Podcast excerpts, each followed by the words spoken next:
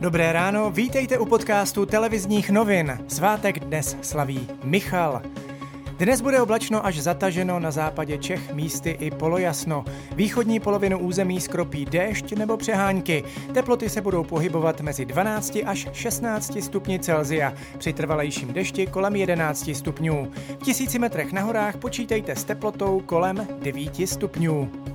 Premiér Andrej Babiš chce na středu svolat mimořádné jednání vlády, na kterém by měl kabinet schválit návrh ministra zdravotnictví Romana Primuly na vyhlášení nouzového stavu.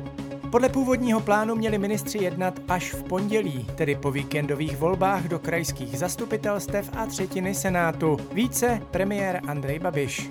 Hlavní důvod, proč pan Primula přichází s nouzovým stavem, je to, že už ty nové opatření byly už jsou tam žaloby, už jsou tam šikanózní žaloby a to je vlastně reakce. Postup vlády kritizoval v předvolební debatě televize Nova předseda občanských demokratů Petr Fiala. Jestli dneska vláda hrozí nouzovým stavem, tak to jednoduše znamená, že ta opatření, která přijmul nový minister, přijal nový minister zdravotnictví, že jsou zřejmě neúčinná a že to dostatečně nefunguje. Říkali jste nám, bude to na 14 dní, pak to bude jinak. O vyhlášení nouzového stavu bude zítra rozhodovat také slovenská vláda. Od 1. října budou zakázány všechny hromadné akce, kromě svadeb, křtů a pohřbů. Restaurace a bary budou otevřeny nejdéle do 22. hodiny, a to pouze pro sedící hosty. Omezen bude i počet zákazníků v obchodech. České dráhy marně bojují s cestujícími, kteří si odmítají nasadit během jízdy roušku. Průvodčí je může jen upozornit. Těch, kteří neuposlechnou, je však tolik, že kvůli každému nelze volat policii nebo zastavit vlak.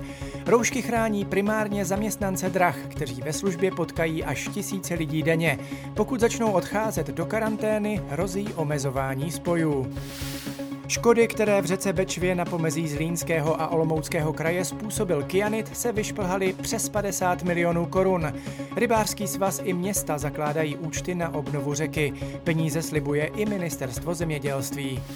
Evropské unii dochází trpělivost s brexitovou dohodou. Pokud Velká Británie do zítřka nevyřeší situaci kolem sporného zákona o vnitřním trhu, podnikne 27 proti Spojenému království právní kroky.